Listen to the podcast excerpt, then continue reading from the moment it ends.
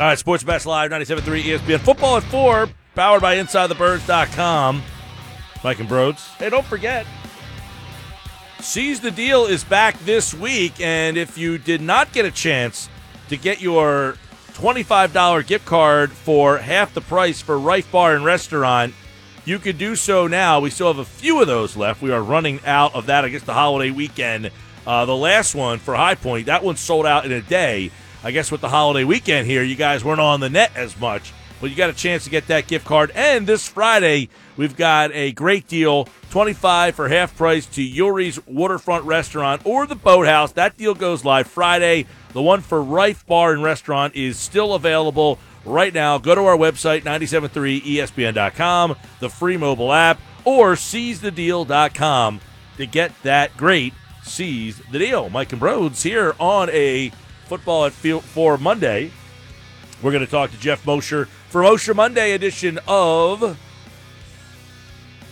Football at Four right now here on the Boardwalk Honda Hotline. Geoff Mosher joins us to uh, discuss a little bit more on the NFL and the Sure, Eagles man. and stuff. What's going on, Geoff?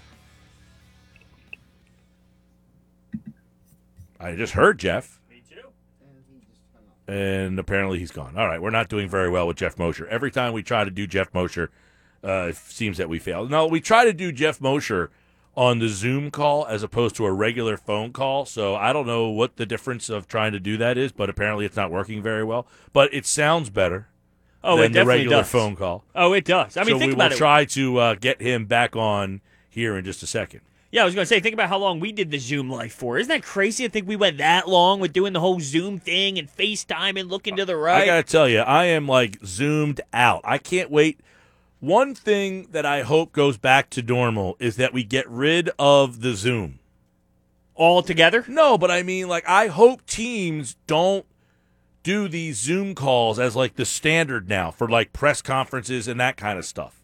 Yeah, hopefully they don't. Now, it's funny you bring that up because my fiance was at on work today. She works from home because of the COVID 19 stuff. And I'm here, I'm walking through the kitchen, right? And you hear her boss go, Ryan, you're on mute. We can't hear you. Like they're trying to have this whole meeting, and this guy, poor Ryan, he's on mute. He can't talk. Everyone's like Oh. waiting for Ryan to speak. Every like Monday, my girlfriend has one at ten o'clock. I have one at ten thirty, and like all these. Have you seen all the parodies of the Zoom calls out there? Oh, yeah. where it's like, uh, I think your mic's on. Oh, it, oh no, you go ahead.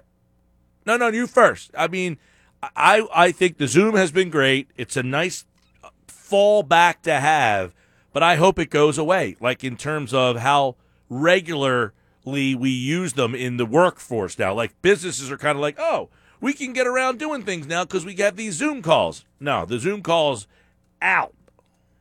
The Sixers have been doing three Zoom calls a day. Yeah, that's crazy. I, I, I agree with you. I wonder what the the financial part of this goes though when it comes to Zoom. I mean, they clearly saw a huge spike over the last Oh. couple months. No one even heard of Zoom. well, what's going to happen now though? Are they going to have to boom hit a big wall? Big crash? I, mean? I don't know. I mean, they're for the most part too. They're free. I don't know how they're making well, they're, money off th- this. they're free, but it's limited in time. So there's like say I don't know exactly the number, but say it's 20 minutes free, and then you got to call back that person Yeah. again if you do more than one person. Well, I tell you this: um, the Zoom call has uh, the Phillies had one over the weekend.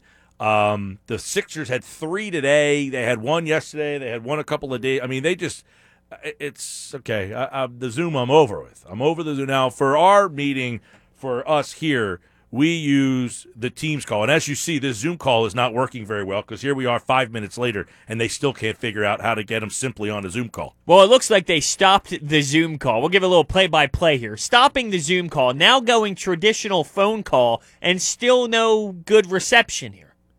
Yeah, Geoff's got to do a better job apparently. So you're mad at Geoff in this situation? I don't know. I heard him on the. I, I literally heard him talking before. Now this happened when he was on Wednesday's edition too. I was talking and he couldn't hear me. Now I'm hearing. Can you hear- they hear me now? Stuff. Now there apparently there's a rocking um weather going on right now. Oh yeah, big time thunderstorm, a lot of lightning, but it seems like we have the man, the myth, and the Yeah, legend. I think uh, Mosher, you are uh, a fail on the Zoom call. I don't know what's going on. Uh, it was Facebook that we were trying to use. I could see everything, but it just wasn't going through. I could, I just couldn't hear, and they couldn't hear me. I heard you fine. I heard you fine. You were talking and you were blabbling over the air. We had to get you off. Oh, wonderful! Great. Hi, everybody. Hey, man. All right. Let's try this again. Five, six minutes later, we finally figured this out. Boy, oh boy, was that terrible.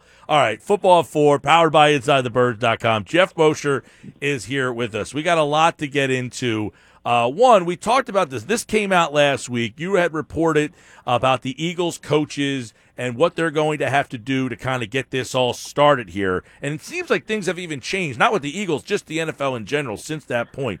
Uh, but give us a little update on uh, what the Eagles coaches are going to need to do to get back into the building here. Yeah, what I had reported was that, well, what what's out there publicly from the NFL is that camp will technically begin July 28th for every team.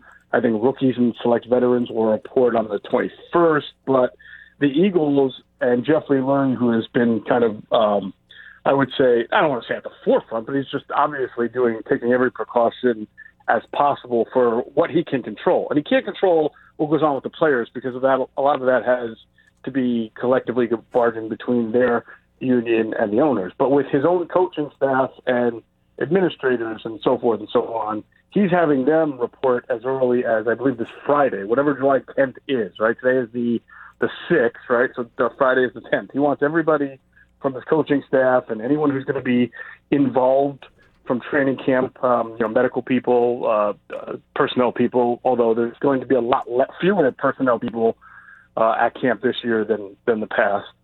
But um, those people have to be. Has that been verified? Has the number been verified? The number of what? Players that will be at camp. Well, they're still working on the roster size as well. You know, right now it's 90, but it sounds like the NFL really wants to truncate that to a different number that's going to have to be agreed upon with the, the players' union as well. But for Friday, the people that have to be here are the coaches and the staff, and they have to then quarantine for seven days and then take tests on the 17th. And then, depending on what comes back with the test, then they can go forward with, you know, being in the building and things of that nature. Now, it was reported also this weekend that the Eagles will have rookies report July 22nd, the team veterans July 28th.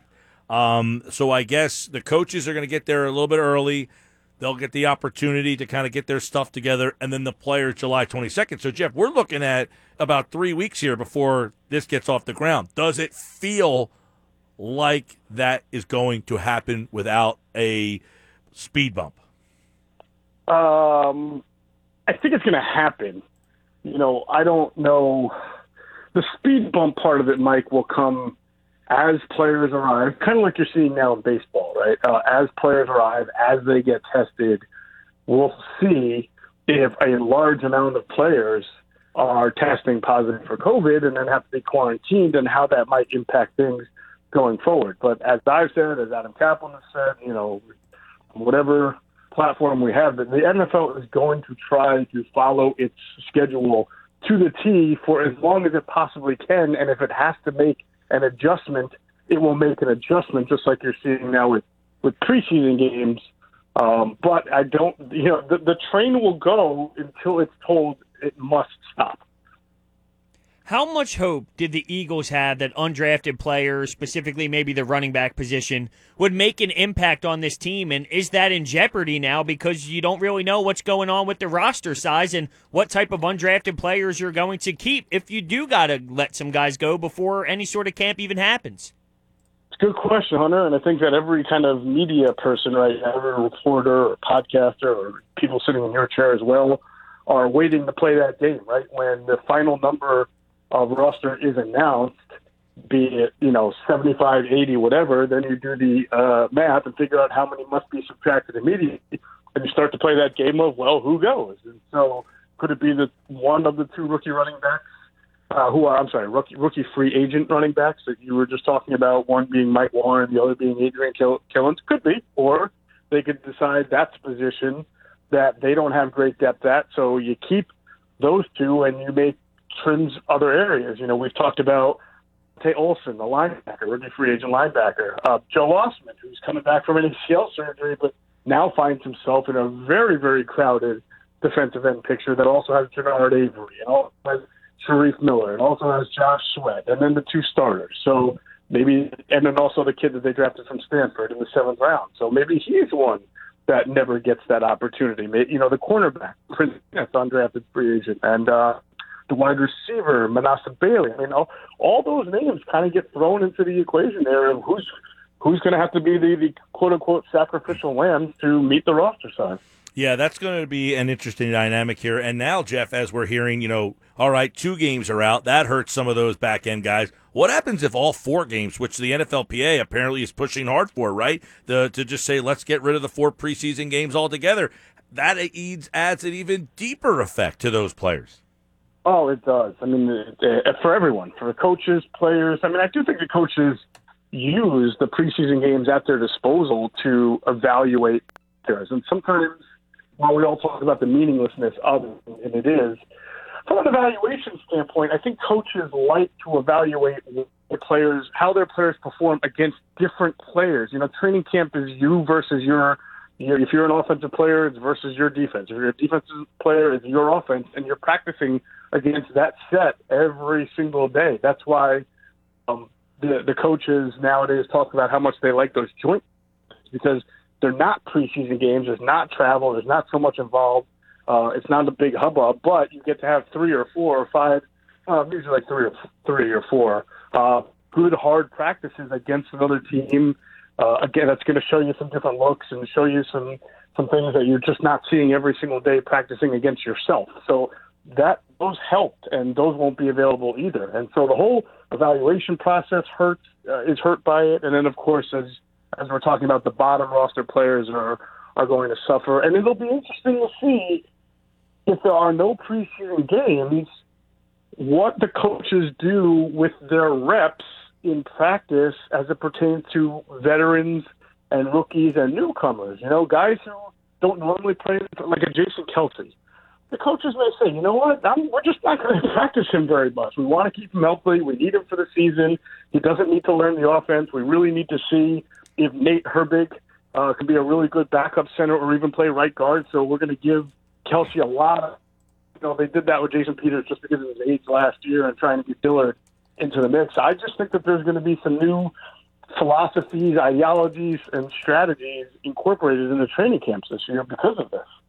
Well, it's interesting you bring up Jason Peters because he definitely knows what he's doing and a veteran guy as as well. And do you think that he is still in play? I mean, he's out there.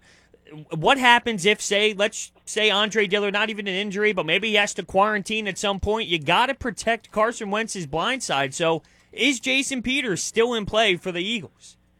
Yeah, I think you know, COVID or no COVID, he's in play, Hunter. It's just a matter of you know how how you how strongly you you the Eagles were feeling about Andre Dillard, and you know I I you know Adam and I are kind of Adam Caplan and I are on different viewpoints of what we think the Eagles should do, but he does make a good point when he says, you know, with all this lack of preseason games and without having seen Andre Dillard in the spring and you just don't know what you're going to get in the first two weeks of training camp, which might be more like walkthroughs if you're really trying to be the best team you can be, maybe it makes more sense to just bring Jason Peters back now. I always felt that they were going to take a look at Andre Dillard for the first few weeks of training camp and maybe a, a preseason game or two, evaluate him then, and then make the decision on whether they felt they needed Jason back or not. But this might, you know, the lack of preseason games might accelerate that decision to place the phone call. We'll see.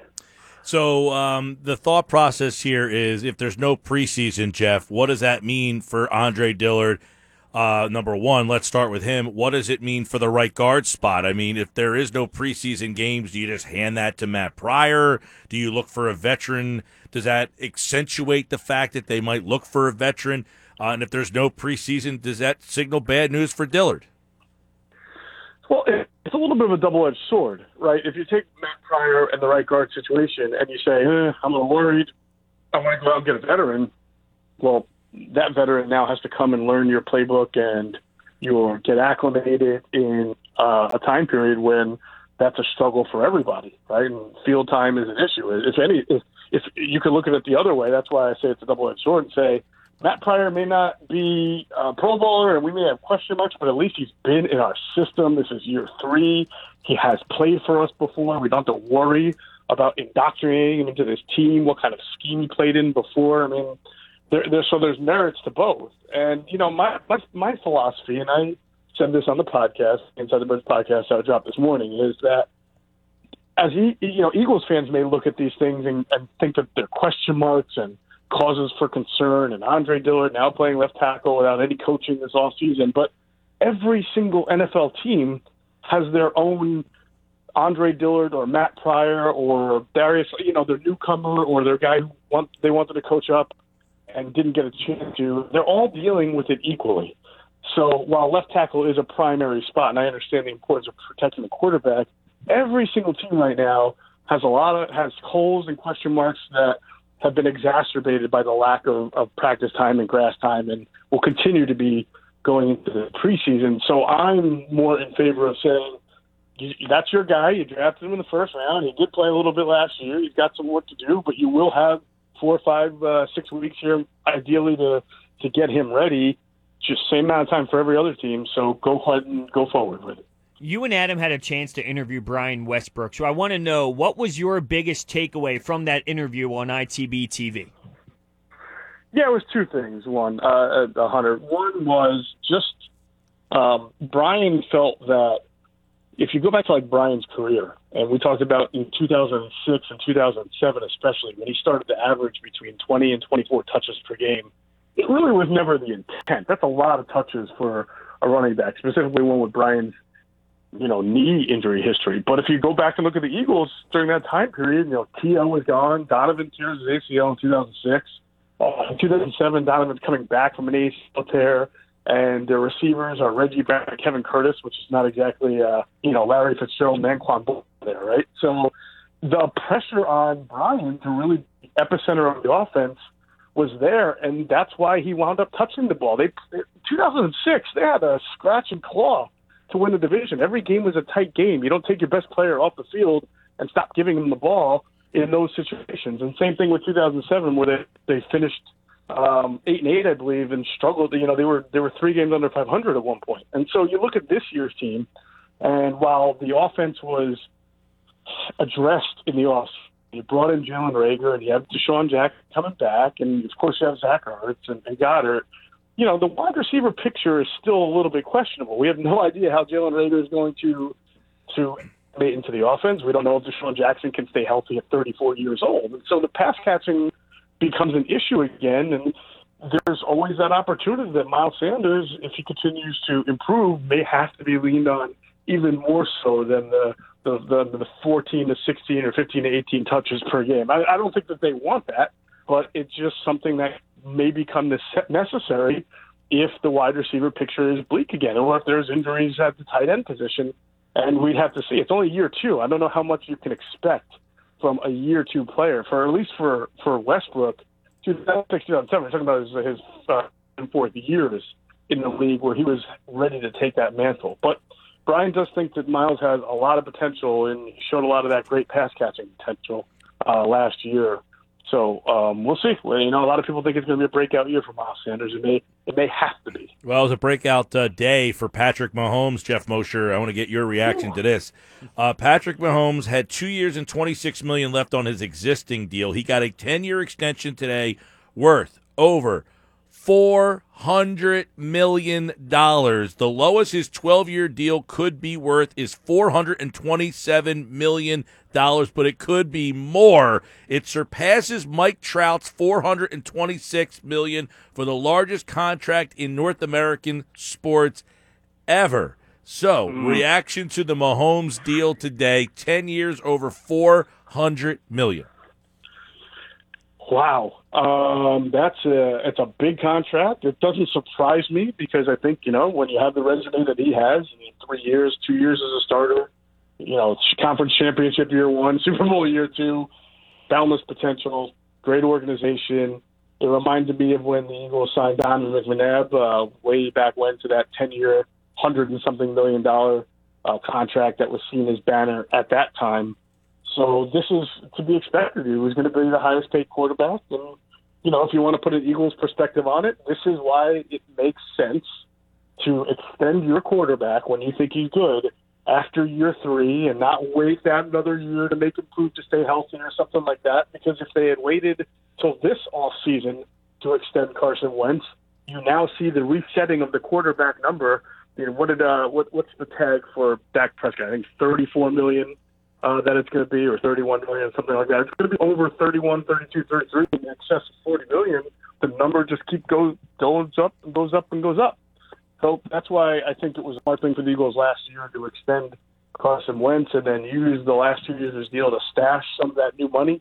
Helps keep the uh, cap figure low for a couple of years before it really starts to hit up. And I think in a year or two is when Carson's number will really jump compared to what it was last year and this year. Now, this is a copycat league, as we know. Do you sense that this is more the outlier, or do you think teams, once they feel like they have their guy, might try and do this as well? I know Pat Mahomes is very special, Super Bowl, I get it, but it is a copycat league. I, I think that this is a little extreme, so I lean towards it being mm-hmm. an outlier. What do you think? No, I think it's it's not going to be replicated a lot because I just don't think enough quarterbacks come into the league and play at the level that Patrick Mahomes has played at in their first two or three years, stayed healthy, showed no no you know no problems to, to deserve that kind of money. I mean, Dak Prescott, we could say what we want about him, right? But he's played pretty well for for his first three years, and you don't see the Cowboys running to give him that type of money. I think you have to really, really show that you are special to get something like that. I think, if, if anything, Hunter, and see what, what happens with Dak after this year. You may see more of a trend of, of teams reluctant to reward a quarterback who's played well, not great, but well enough to get one of those quarterback contracts and then maybe move on a little bit. Sort of like what you saw with Washington and Kirk Cousins. You know, I'm not saying Washington made the right decision at all because they're always in quarterback, you know, purgatory, but I do. We'll see what happens with that. We'll see what happens with you know, uh, some, some quarterbacks to come into the league over the next, you know, Baker Mayfield and things like that, and see if, if just playing good is going to get them these, you know, 150, 200 million, 300 million contracts. Teams will be a little bit more on to the next one. All right, Geoff. Uh, we'll leave you with this. Uh, it looks like uh, Washington will have a new team name. I don't know if you've thought of one yourself, but we have the odds for the new potential team names. Is there anything that jumped off the top of your head for the new Washington uh, mascot because it appears that they will have one potentially even by the uh, start of this year. No, I've seen a lot of interesting names out there. Um, I think the funniest thing I saw was The Onion doing a, a joke story about how Snyder would change the name to the DC Redskins instead of Washington yes. just to completely mess it up. But um, I've also thought, just based on readings from uh, down in the Washington area, that the Warriors was a kind of a natural transition for them where they could keep the color, keep that I guess Native American kind of symmetry, I guess, because warrior. Uh, I, I don't know. Yeah, that's what I, I was reading, and then maybe you could change the logo from instead of an Indian face or head, like um, like kind of like the arrowhead from from Kansas, just an you know a tool or something like that. Right. Um, or they could just like completely disassociate whatsoever and go with uh, you know something just like the Bullets did. You know, they went from the Washington Bullets to the Washington Wizards, and you know nobody said anything about yeah, it. Well, the so. Vegas odds, the leader right now is the Red Tails. There, it's uh, three to one to change to the Red, Red Tails. Tails. Yep, I don't know. Uh, I don't think the, I like that too much. What the connection is there, but uh, there there was uh, there's some odds on it. Uh, Red Tails, generals, presidents, Lincolns, veterans. I mean, a lot of stuff associated with the city. I went with burgundy. Just keep uh, the color. Just we're the Washington burgundy, uh, and you can keep that burgundy and gold as your kind of like your your trademark. Ah, it's not a bad idea, Michael. I like that better than Red Tails. Yeah, much like uh, you know Syracuse Orange or something to that effect. So, all right, man. Football four in the books. Uh, of course, Geoff Mosher, um, and uh, it's powered by InsideTheBirds.com. Check out Inside the Birds' latest podcast, drop today, ITB TV. You can check that on the YouTube channel with Brian Westbrook and hear more on what he had to say. And Geoff Mosher, like all guests, appeared via the Boardwalk Honda hotline. All right, man. We'll talk to you Wednesday.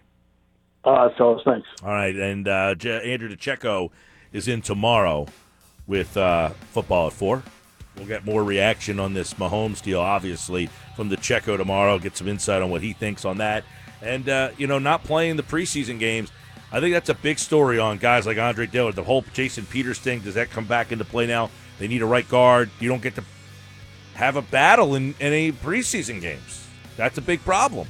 I think Jason Peters is more and more of a must every time. Every every day that goes on now, it almost adds like, oh, hey, Jason Peters, Jason Peters. I mean, you don't know if one of these linemen are gonna go have to quarantine for some point, and then you have at least some veteran guy there just waiting, or maybe he plays. I don't know. I mean, it just concerns me with that offensive line. Tell you what, I mean, how um, you look at the preseason games as the coaches do, and he talked about it. The Eagles have a lot of young rookies that they probably would have loved to get a look at. So in years past, where the Eagles only had five rookies, the preseason games for them weren't like, hey, I want to check a look at our rookie class. This year, they really had a lot of guys they probably wanted to look at in live games. Definitely, and, and running backs as well. I feel like the running Yeah. back specifically was a spot where they really Wide receiver, these- too. Yeah, yup. Watkins, Hightower. later draft picks, no doubt about it. Call Jenkins for heating and air conditioning installation, service, maintenance, plumbing, drain cleaning service, 609 641 6440 or JenkinsPlumbingHeating.com. When we come back, it's Ask Mike and Brodes. Send your questions in right now, 609 403 0973.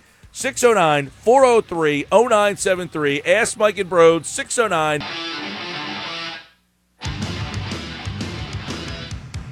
All right, Mike and Brodes. Ask Mike and Brodes. You ask the questions, we answer them for you. 609 403 0973. 609 403 0973. Get your questions in for today's Ask Mike and Brodes. 609 403 0973. Now, you, were, you said you wanted me to go back to a question that came in that we brought up a little earlier, and uh, that was regarding Joel Embiid being seven foot.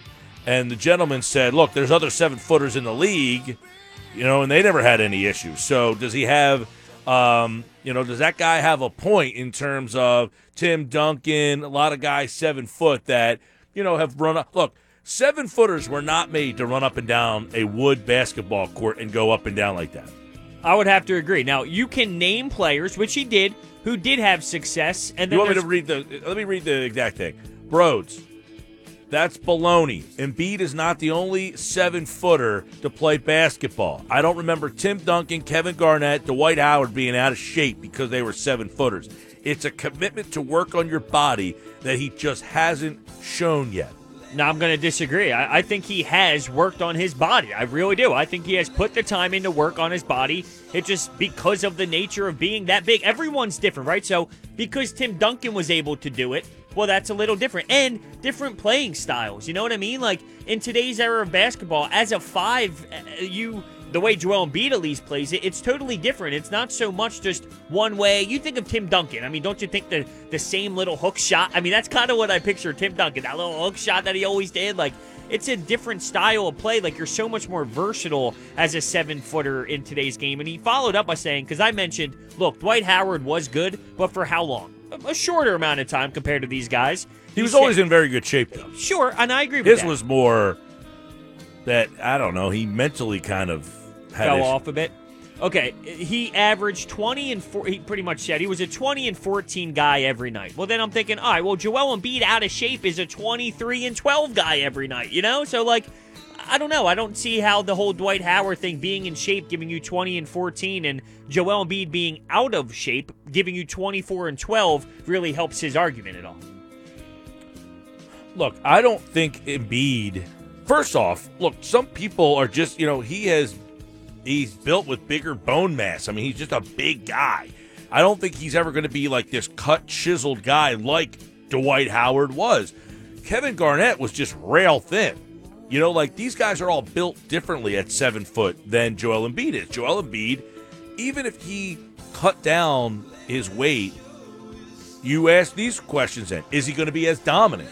Is he going to be the powerful guy down in the post that just takes over the post at times?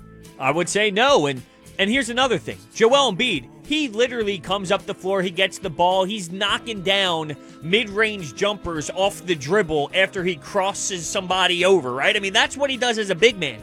You didn't see Kevin Garnett do that. There's so much more to his game that wears and tears on a body at the size of seven foot. and, and some of these guys, yes, you know what? Kevin Garnett was banging low. Tim Duncan was banging low at times. And Joel Embiid does that. Hey, I promise you, everyone's screaming at the radio right now saying he doesn't get on the low block. He leads the league in post up. So he does get in the low block. So I do understand that banging bodies is different than mid-range jumpers while while dribbling the basketball, but at 7-2 in this era, the way he plays the game, it doesn't really relate to the guys that he threw at us. Yeah, they played like Tim Duncan wasn't really a center. He was more of a power, Power forward. forward, right. Garnett, same thing. Dwight Howard's a center. Dwight Howard is a center. Yep. But I think it does show you that his career wasn't very long, and maybe it has to do with his dominance wasn't very long. And I wonder if that has to do with being that big of a human dominating the league, though. Like, it takes a wear and tear on your body to be that big playing the game of basketball. Yeah, there are very few guys who have the mass that Joel Embiid has and goes up and down the floor. But I don't think his problems really have been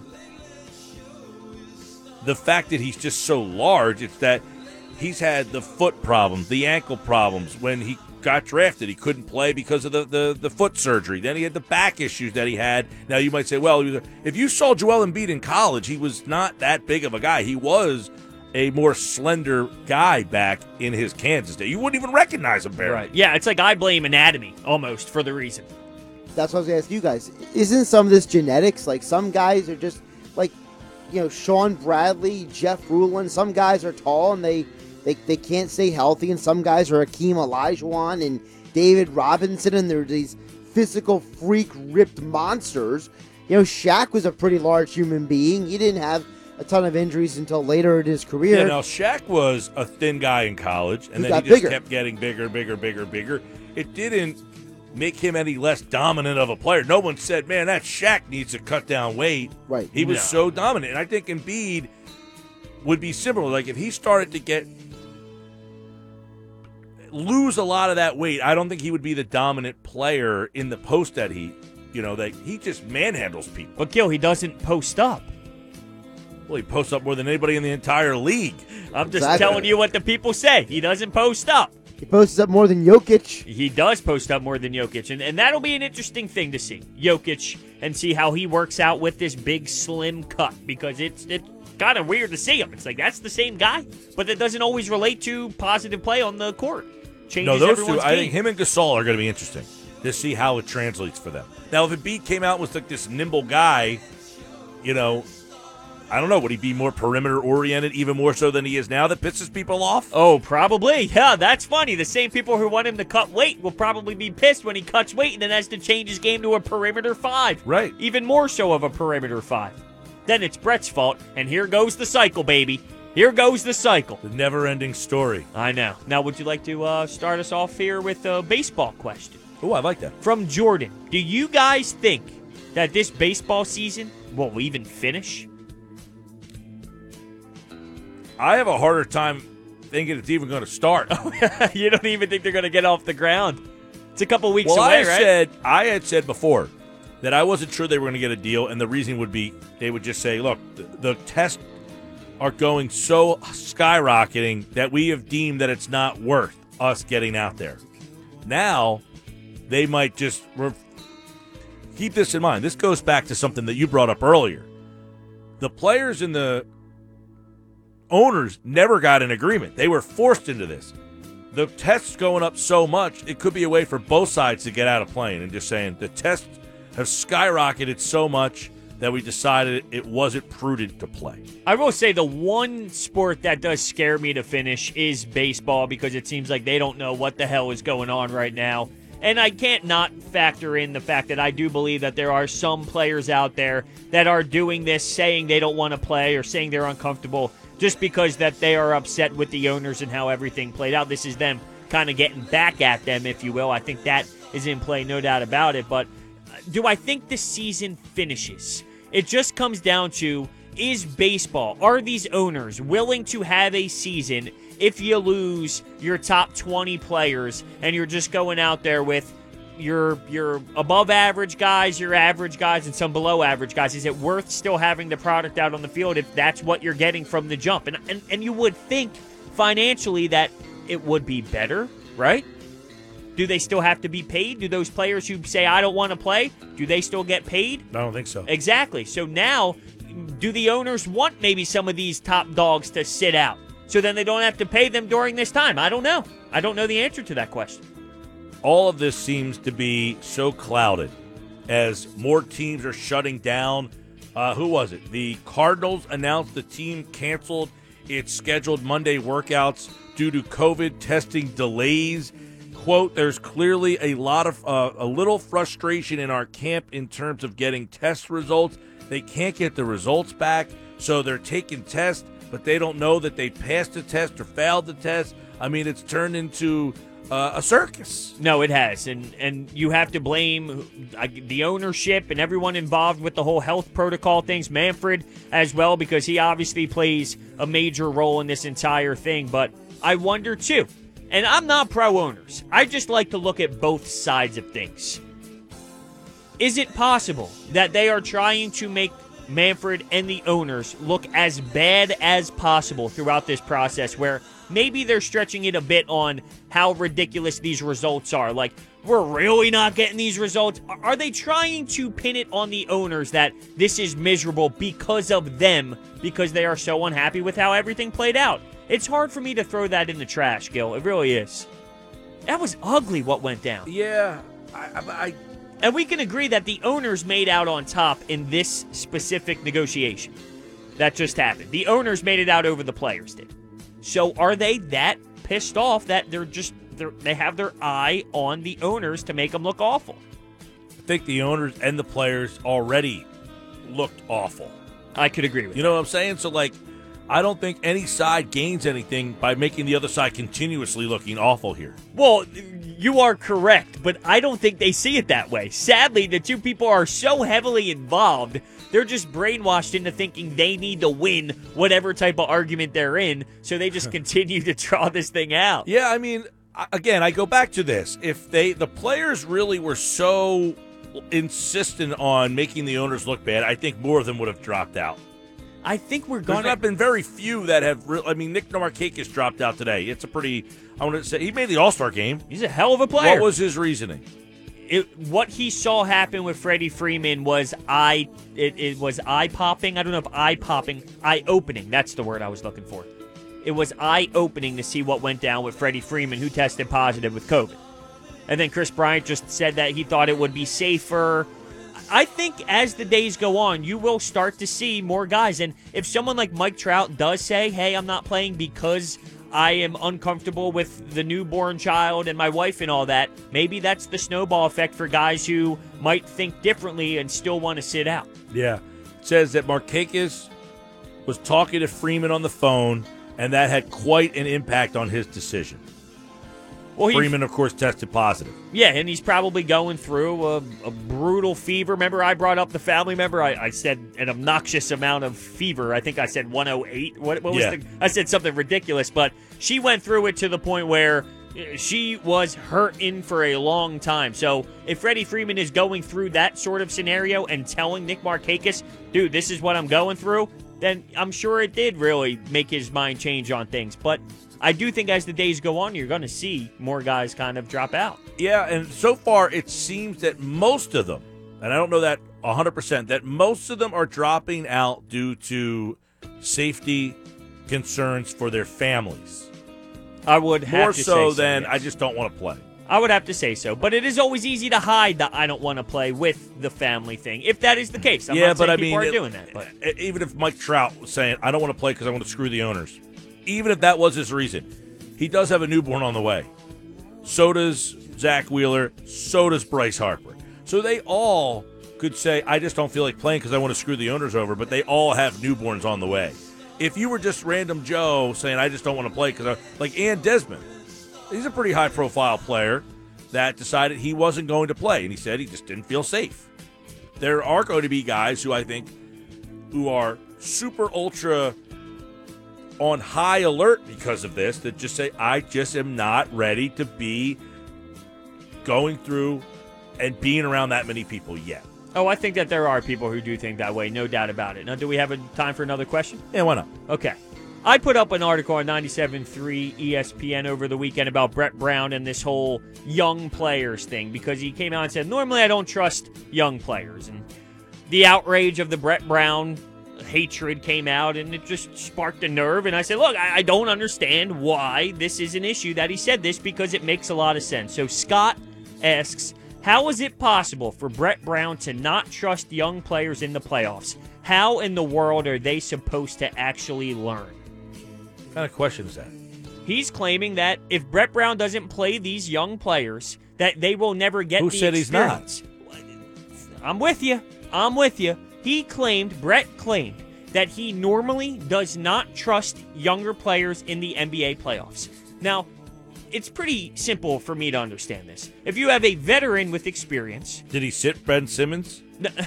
no, but I will say Did he when- sit Joel Embiid? when he was speaking about it, it it did limit it to more of the Shake Milton and, and more of the bench guys, more so than Ben and Joel.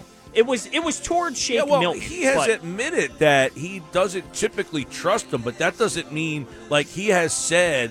I'm pretty sure he talked about the fact that um, when Ben Simmons is off the court, Brett Brown said that Shake Milton will pretty much run the, the offense. Absolutely, and and I do take Ben and Joel out of this conversation, even though they're younger. But you're telling me that Matisse Thybulle is going to get zero minutes because Brett Brown doesn't trust young guys, or even me? I'm not even a Furkan guy at all. But you're telling me Furkan's going to get zero minutes because he doesn't trust Well, young Furkan's guys? I been mean, around for the last couple 20 playoff runs. 22, I think. He's pretty young. I think But he he's might been on the 22. team the last couple of years during these playoffs. right. So right. he's got a little taste. The other guy you mentioned was Matisse. Yeah. I wouldn't be surprised if Matisse minutes were very limited, though. You think uh, 10 minutes a game? Yeah, very limited. Sure. I but mean- these people are making a team like because Brett Brown claimed that nobody, that he normally does not trust young players in the playoffs, that that means if you're under a certain age, smell you later, you're not getting a damn minute. I mean, Matisse averaged 19 minutes a game in the regular season. That's not going up. Definitely. I only see down. I agree with you. I just can't believe that it's so easy for me to separate what makes sense and then hating a well, specific coach or a general But it's manager also or something. very easy for people to try to find things to fit the narrative that they want. And saying that Brett Brown said he doesn't trust these guys, so Shake Milton's not going to get a fair shake, no pun intended. I like what you did He there. averaged 19 minutes a game. Now, that's kind of flawed. Yes, because Ben Simmons was injured and he was playing full minutes as a starter. I and wrote things like that. down the list of the 7-3 ESPN FM. All right, so here's how I have the minutes broken up, all right? I got Joel playing 38. These are averages, right? Joel 38, Tobias 35, Shake 28, Richardson 30, Ben 38. So that would leave like I got 28 for Horford, 20 for Furkan. Whoa eight for Alec Burks, and then you got 15 minutes left over for the rest of the crew. 20 for Furkan. I just wonder if I'm not doubting his ability to shoot the three this year. He averaged 21 in the regular season. No, I'm with you. I just no these I- are averages. I know, I know. Some nights he might play 28, other nights he might only play 18. Right. Wow. I just think, and maybe maybe I'm off, but I've been pretty strong on this opinion for a while now. When it comes to the half court set, I think you are just going to watch teams literally, absolutely destroy this guy defensively. And maybe, maybe that there are other players that can help out enough where he can survive if he's hitting enough threes on the other end. But I just feel like there's going to be a switch, and it'll be Furkan versus the other team's best player, one on one, isolation, constantly. And I just don't know if that's going to work for him. Uh, The only way he's able to stay on the floor is if on the other side, he's doing his thing. Well, that's, you know, and he's in there when you need some instant offense or your team is down and you need to hit a couple threes to get back in the game. I mean, I don't think you're seeing him out there defending for long stretches. I think you're getting him in there at like five minute pops. Okay, I can deal with five minute pops of Furkan. I really can. I, I I would like to see him more in that 15 range. You mentioned eight for Burks. Maybe you take five off Furkan, give five more to Burks. Well, Maybe. again, I mean, it's uh, Yeah, I think got you. it's You're uh, an average here. I mean, so so maybe one night Burke plays 15 and uh, Burke plays 13. That's fair. I'm Something just like I'm not a huge Furkan guy, so he really has to show me something on the the D side. But I just I just assume that they abuse JJ Redick, right? And it, and with JJ Redick's shooting ability, you can live with it. I don't know if Furkan can do the same offensively as JJ could to keep him on the floor. We'll see though. I could be wrong. Well, and they need three point shooting. It's got to come from somebody. No, and he- right he- now he they don't have much. Yeah. Exactly. They got uh, Ferk. They've got uh, they got Broekhoff. I mean, I don't know how he gets into the mix either. Here, I mean, he was playing ten minutes a game for a not. Well, that's Dallas was a playoff team. They're a seven seed. They're not a high end playoff team. They're kind of a long shot playoff team. But he was playing only ten minutes a night there. I don't know how he, what kind of role he gets into the the rotation here. Well, Brett did say he was very shocked that Broekhoff signed here because he was very honest with how limited his opportunities would even be here. So, you know, it's either saying one, he thinks he can crack it, or two, look, it might just be too many bodies. Yeah, so I got about 15 minutes left over for Glenn Robinson III, Matisse Thybulle, Ryan Broekhoff, uh, Kyle O'Quinn. Whom else am I? You know, Neto. Neto, I was on the Zoom call with him the other day. He kind of admitted, like, I don't know that I'm going to play all that much. Um, who else am I missing? Um, You know what I'm out on? I'm out on Josh Richardson being the primary ball handler. I think that's why Shake's going to have well, a I bigger think you're role. gonna, yeah, I think you're going to see Shake. Yeah, I think Shake is better upside. We'll talk more Sixers at 5:30 with Tom Moore.